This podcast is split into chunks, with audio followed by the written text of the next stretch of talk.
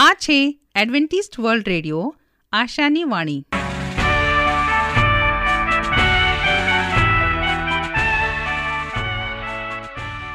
અમારા આજના પ્રસારણમાં તમારું હાર્દિક સ્વાગત છે.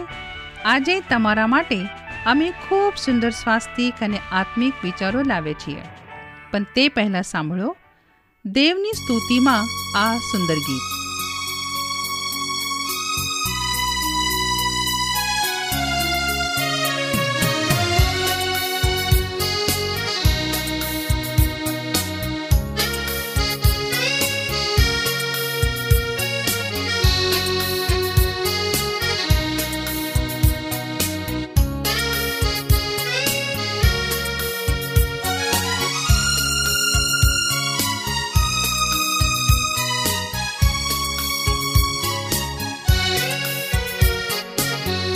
आसमां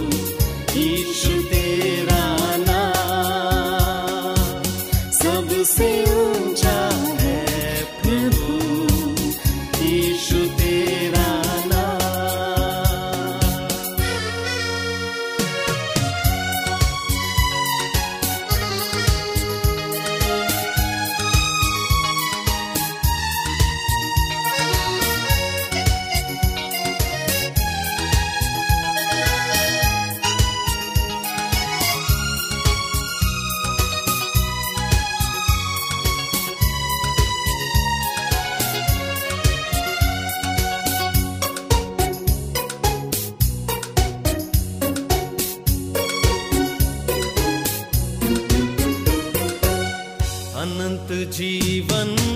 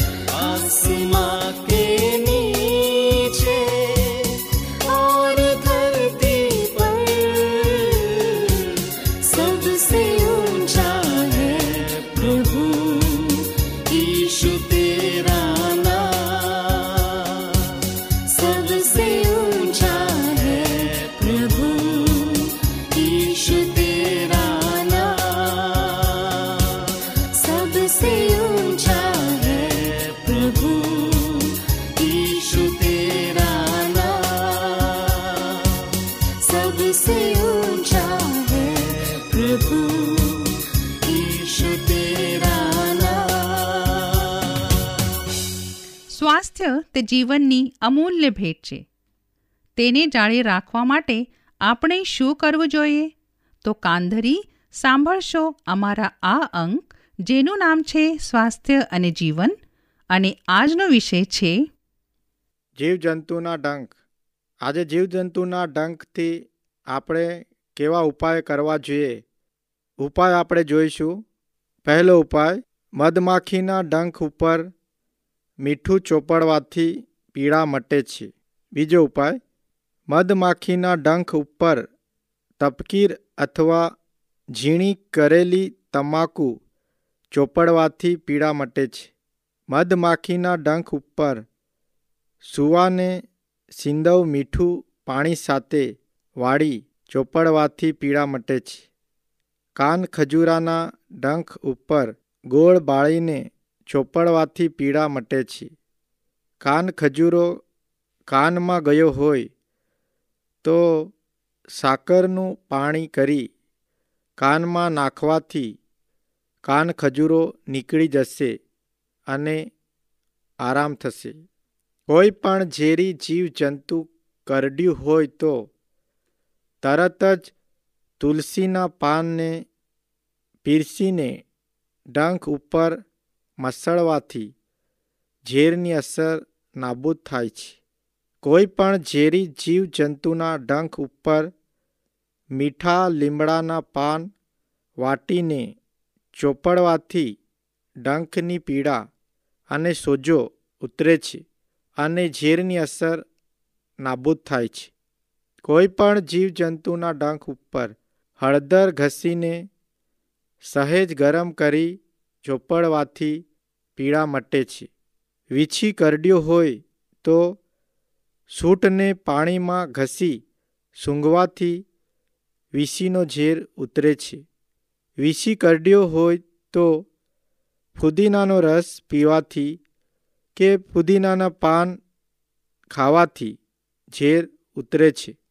વીછીના ડંખવાળો ભાગ મીઠા પાણીથી વારંવાર ધોવાથી તથા મીઠું પાણી નાખેલા.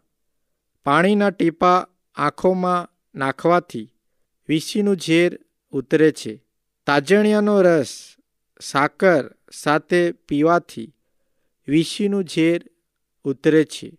આંબલીનો ચીચોડો સફેદ થાય ત્યાં સુધી પાણીમાં ઘસી એ સફેદ થયેલો ચીચોડો વીછીના ડંખ ઉપર ચોપડવાથી ઝેર સોંપી લે છે અને પોતાની મેળે ખરી પડે છે અને વીછીનું ઝેર ઉતરે છે.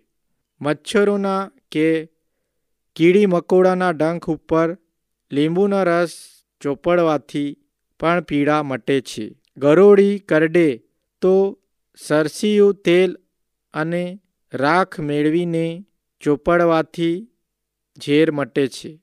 મચ્છરના ડંખ ઉપર ચૂનો લગાડવાથી પીડા મટે છે. ઉંદર કરડ્યો હોય તો ખોરું કોપરું મૂળાના રસમાં ઘસી ચોપડવાથી પીડા મટે છે. સાપ કરડે ત્યારે દસથી વીસ તોલા ચોખ્ખું ઘી પીવું. પંદર મિનિટ પછી નવશેકું પાણી પી શકાય. એટલું પીવાથી ઉલટી થઈને ઝેર બહાર નીકળી જશે. તમારો મનમાં પ્રભુ માટે પ્રેમ જાગે તે આશા સાથે પ્રસ્તુત કરીએ છીએ. દેવની સ્તુતિમાં આ છેલ્લું ગીત. સાંભળતા રહો એડવેન્ટિસ્ટ વર્લ્ડ રેડિયો.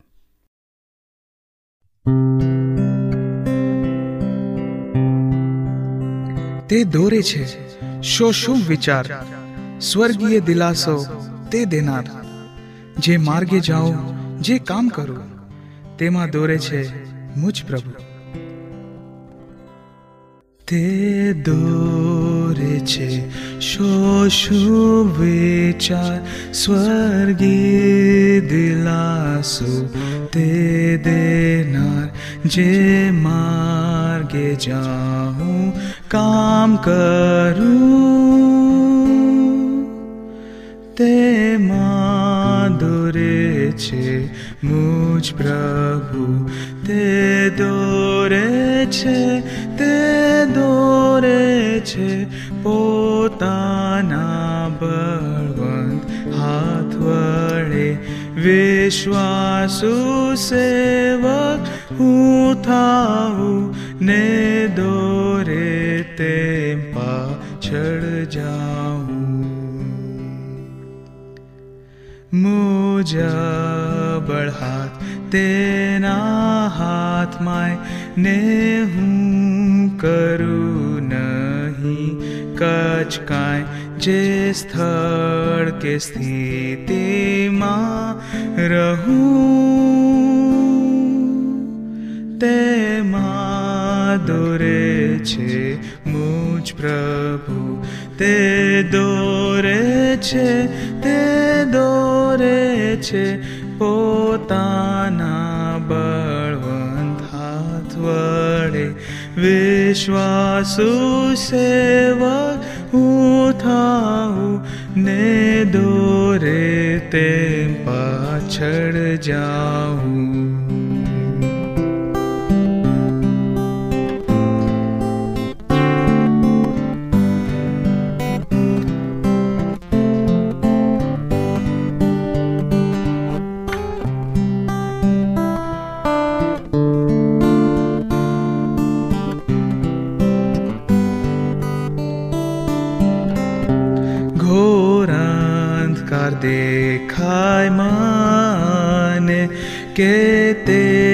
तेजस्वी प्रकाश पड़े शांति के तोफा मा पड़ू। ते माधुरे छे मुझ प्रभु ते दोरे छे ते दोरे छे पोताना चोताना बलवन् वडे विश्वा सुव ने दो रे ते पछ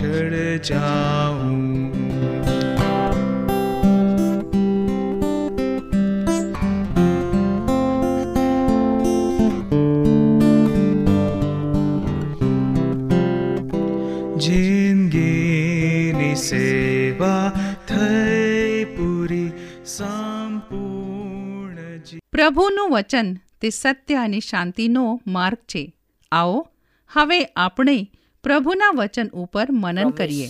શાસ્ત્ર વચનમાં ઉત્પત્તિ હું રાજુ ગાવિત આજનો ગુજરાતી ભાષામાં દેવનું પવિત્ર વચન તમારા સુધી પહોંચાડનાર અને આજનું વચન સાંભળનાર દરેક ભાઈ બહેનો નાના મોટા બાળકો, વડીલો, હું સર્વનો ઈસુ ખ્રિસ્તના નામમાં આવકાર કરું છું અને આજે આપણે દેવના વચનમાંથી કોઈક એવા મુદ્દાઓ શીખીએ કે તે મુદ્દા આપણને દેવના કાર્યો વિશે શું શીખવે છે. હવે ઈસુ અને નવા કરારના કેટલાક એવા લેખકો છે, એવો ઉત્પત્તિ એક અગિયારના અધ્યાયને વિશ્વાસનીય ઇતિહાસ તરીકે ઓળખે છે અને ઈસુએ પણ મૂસાના લોખાણો તથા પુરુષ તેમજ સ્ત્રીની ઉત્પત્તિનો ઉલ્લેખ કર્યો છે અને તે આપણને જણાવે છે કે ઉત્પત્તિમાં દેવે કેવી રીતે કામ કર્યું છે? હવે આપણે માંથી તેનો ઓગણીસમ અધ્યાય ચાર અને પાંચ વાંચીએ છીએ. ત્યાં દેવ આપણને કહે છે કે દેવે જે કામ કર્યું હતું તે દેવના એક યોજના પ્રમાણે હતું. અને ત્યાં તે કહે છે કે દેવ એક નર અને નારીની ઉત્પત્તિ બનાવે છે. હવે આ નારી અને નર આપણને બાઇબલમાં જોવા મળે છે કે તે એક દેવની યોજના હતી અને તે ઉત્પત્તિના કાર્યમાં આપણને જોવા મળે છે. દેવે પ્રથમ મનુષ્યને ઉત્પત્તિમાં ઉત્પન્ન કર્યા હતા. પરંતુ એના પહેલાં આપણે ઉત્પત્તિમાં જઈએ છીએ તો ત્યાં આપણને ઉત્પત્તિમાં શીખવા મળે છે, પ્રથમ દેવ છ દિવસમાં સોગળું બનાવે છે. આકાશ તથા આકાશના સગળા તારામંડળો, ચંદ્ર, સૂર્ય, ગ્રહો દેવની નિર્મિતિ છે અને આ પૃથ્વી પર આપણે મનોરંજન તરીકે અમુક સ્થળોને ભેટો આપીએ છીએ અને આપણો મનોરંજન થાય એટલા માટે આપણે એવા પર્યટન સ્થળો પર જઈએ છીએ. ત્યાં આપણને દ્રશ્ય જોઈને આપણું મન આનંદિત થાય છે. પરંતુ મનુષ્ય તે સમયે એ જાણતો નથી કે આ ઉત્પત્તિ કોણે કરી હશે અને આ પર્યટન સ્થળ કોને બનાવ્યું હશે. મનુષ્યને લાગે છે કે અહીંયા કોઈક એવો વ્યક્તિ છે અથવા એવો વ્યક્તિઓ છે જેઓએ મળીને આ પર્યટન સ્થળને સુંદર અને રોમેન્ટિક બનાવ્યો છે, પરંતુ તેની નિર્મિતિ દેવ થકી થયેલી છે, મનુષ્યો આ ભૂલી જાય છે. હવે ઘણા સમયે લોકો પ્રાણી સંગ્રહાલયમાં જાય છે, ત્યાં પ્રાણીઓને જોઈ છે, પરંતુ તે સગળા દેવના હાથોની કૃતિ છે, દેવની નિર્મિતિ છે, તે જોઈને આપણે આનંદિત થઈએ છીએ. આ સોગડું દેવે સ્થાપેલું છે. આપણા આંખોમાં જે આપણે નજરે જોઈએ છીએ, તે સોગડું દેવે બનાવ્યો છે અને એના પછી દેવ હવે વાડીમાં કામ કરવાને અર્થે એદનના બગીચાને તે ખેડવા માટે તથા તેનું રક્ષણ કરવા માટે તે મનુષ્યનો વિચાર કરે છે અને તેનો ભાગ એક સુરક્ષિત રહે અને બાગોમાં જે વૃક્ષ અને સડવા હતા તે અને તે એક સુરક્ષિત રહે એની કાળજી લેવા માટે દેવ મનુષ્યની ઉત્પત્તિ કરવાનો વિચાર કરે છે અને બાઇબલ કહે છે, ઉત્પત્તિ તેનો બીજો અધ્યાય અને ઓગણીસ કલમમાં બાઇબલ કહે છે કે તેથી યહોવા દેવે ભૂમિનું માટીમાંથી મનુષ્ય અને સગળું કંઈ બનાવ્યો છે. અને યહોવા દેવ આ પ્રાણીઓને મનુષ્યની સામે લાવે છે અને મનુષ્ય તે બધાના નામો પાડે છે. હવે દેવની યોજના આ હતી કે જે સોગળું હતું તેને દેવ મનુષ્યના તાબે કરે છે. હવે દેવની પ્રથમતાની યોજના એ હતી કે જે સોગડું દેવે બનાવીએ છે તે દેવ નોર તથા નારીના હાથમાં સોંપે છે અને તે નોર તથા નારી આદમ તથા હવા તે એધનવાડીની અંદર રહે છે અને તેઓ કામ કરે છે. પરંતુ દેવની યોજના એ હતી કે મનુષ્યો તેમાં રહે અને હંમેશાને માટે રહે. હવે ઈસુ અને નવા કરારના લેખકો ઉત્પત્તિ પહેલો અધ્યાય અને અગિયારના અધ્યાયને વિશ્વાસનીય ઇતિહાસ તરીકે ઓળખે છે. ઈસુ પણ મૂસાના લખાણો અને તે પુરુષો તેમજ સ્ત્રી વિશે આપણને એ મુદ્દાઓને સાર્થક કરવા માટે ઉત્પત્તિનો વર્ણનનો વારંવાર ઉપયોગ કરીને બતાવે છે. હવે, જે દેવે આખા જગતને તથા તેમાંનું સગળું ઉત્પન્ન કર્યું, તે આકાશ તથા પૃથ્વીનો પ્રભુ હોવાથી હાથે બાંધેલા મંદિરમાં રહેતો નથી. પ્રેરિતનો કૃત્યો તેનો સત્તરમો અધ્યાય અને ચોવીસમાં લખવામાં આવ્યો છે કે પરમેશ્વર સગળું ઉત્પન્ન કરનાર છે. આકાશ તથા પૃથ્વીનો પણ તે પ્રભુ છે. પણ બાઇબલ કહે છે કે તે હાથે બાંધેલા મંદિરમાં રહેતો નથી, પરંતુ તે મનુષ્યમાં રહે છે. તે આપણામાં રહે છે. બાઇબલ કહે છે કે તમે દેવનું મંદિર છો. આપણે દેવના મંદિર છે. એ બાઇબલ આપણને શીખવાડે છે. હવે મનુષ્ય તરીકે આપણે ઘણા સમયે વિચાર કરીએ છીએ, આપણે કોણ છીએ? પરંતુ દેવ કહે છે કે ઉત્પત્તિની અંદર નર નારી તરીકે મનુષ્યની ઉત્પત્તિ દેવે કરી છે અને દેવે મનુષ્યને તેમનો પોતાનો મંદિર કહ્યો છે. તેમનો આત્મા આજે મનુષ્યના શરીરમાં છે. હવે મનુષ્યને જે વખતે અનંત જીવન તજી દઈને તે પોતાના માર્ગે ચાલે છે અને જગતનું સુખ મેળવવા માટે તે પોતાનો માર્ગ પસંદ કરે છે, પોતાની ઈચ્છા પ્રગટ કરે છે અને ભલું તથા ભૂંડું જાણવાને પ્રયત્ન કરે છે. તે સમયે દેવ જાણે છે કે જે મનુષ્યો મેં ઉત્પન્ન કર્યા છે, તે આજે પાપ ભણી ફરી ગયા છે.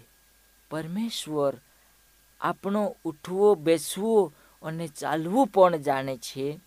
તો આપણે જ્યાં ચૂકીએ છીએ, જ્યાં આપણે ભૂલો કરીએ છીએ, ત્યાં પરમેશ્વર હાજરી આપે છે.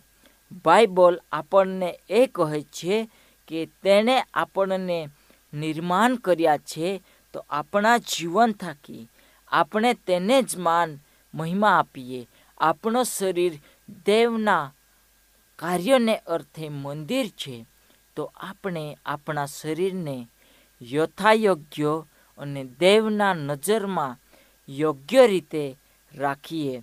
દેવ એક દિવસ આ શરીરનો નાશ થશે પરંતુ આપણા શરીરમાં જે આત્મા દેવે ફૂક્યો છે, તેને તે અનંતકાલિક જીવનમાં પ્રવેશ કરવાને માટે સમય આપશે અને આપણે સારું જીવન જીવીશું તો દેવ આપણને એની ભેટ મુગુટ થકી આપશે. હવે બાઇબલને આપણે તેના પ્રેરણા થકી આપણે જાણીએ છીએ. હવે ઘણા લેખકોએ કહ્યું છે કે દેવ દરેક યોજના તેના પોતાની મરજીથી બનાવે છે. પણ દેવની યોજના મનુષ્ય માટે એક ભલાઈ લાવે છે અને જીવન લાવે છે અને મનુષ્યના અનંત જીવન માટે વ્યવસ્થા લાવે છે. દેવ કોઈના માટે નુકસાનની યોજના બનાવતો નથી. પરંતુ આદમ અને હવાએ પાપ કર્યો ત્યારે દેવ તેઓને અનંત જીવનમાંથી કાઢી નાખે છે. પણ તેઓને તે માફ કરે છે અને તેઓને જીવતા રાખે છે. તો દેવ આવનાર યુગના માટે, આપણા માટે, અનંત જીવન માટે તૈયારી કરે છે, ઘર બનાવે છે. એના અર્થે આપણે જીવીએ. આજના વચનને પ્રભુ આશીર્વાદ આપો. પ્રાર્થના કરીએ, મહાન દયાળુ, ઈશ્વર પિતા, આજનો દિવસ બદલ અમે તમારો આભાર માનીએ, જે વચન અમે શીખ્યા છે. વચનને તું આશીર્વાદ આપજે અને દરેકને યોગ્ય જીવન જીવવા માટે મદદ કરજે. આમેન. અમારી સાથે આ પ્રસારણમાં રહેવા બદલ તમારો ખૂબ ખૂબ આભાર. જો તમારે અમારા સ્વાસ્થ્ય અને બાઇબલ પાઠો મફત મેળવવા હોય, તો પોસ્ટ કાર્ડ કે ટપાલ દ્વારા અમારો સંપર્ક કરો. અમારું સરનામું છે Adventist World Radio, post box number એક ચાર ચાર છ, સેલેસબરી પાર્ક, પુણે ચાર એક એક શૂન્ય ત્રણ સાત. સરનામું હજી એક વાર સાંભળો લેશો. Adventist World Radio, post box number એક ચાર ચાર છે સેલેસબરી પાર્ક, પુણે ચાર એક એક શૂન્ય ત્રણ સાત. આ સાથે અમારો આજનો કાર્યક્રમ અહીં જ સમાપ્ત થાય છે. ફરી મળીશું આજ સમયે આઠ મીટર બેન્ડ પર. ત્યાર સુધી પ્રભુ તમારી સાથે રહે.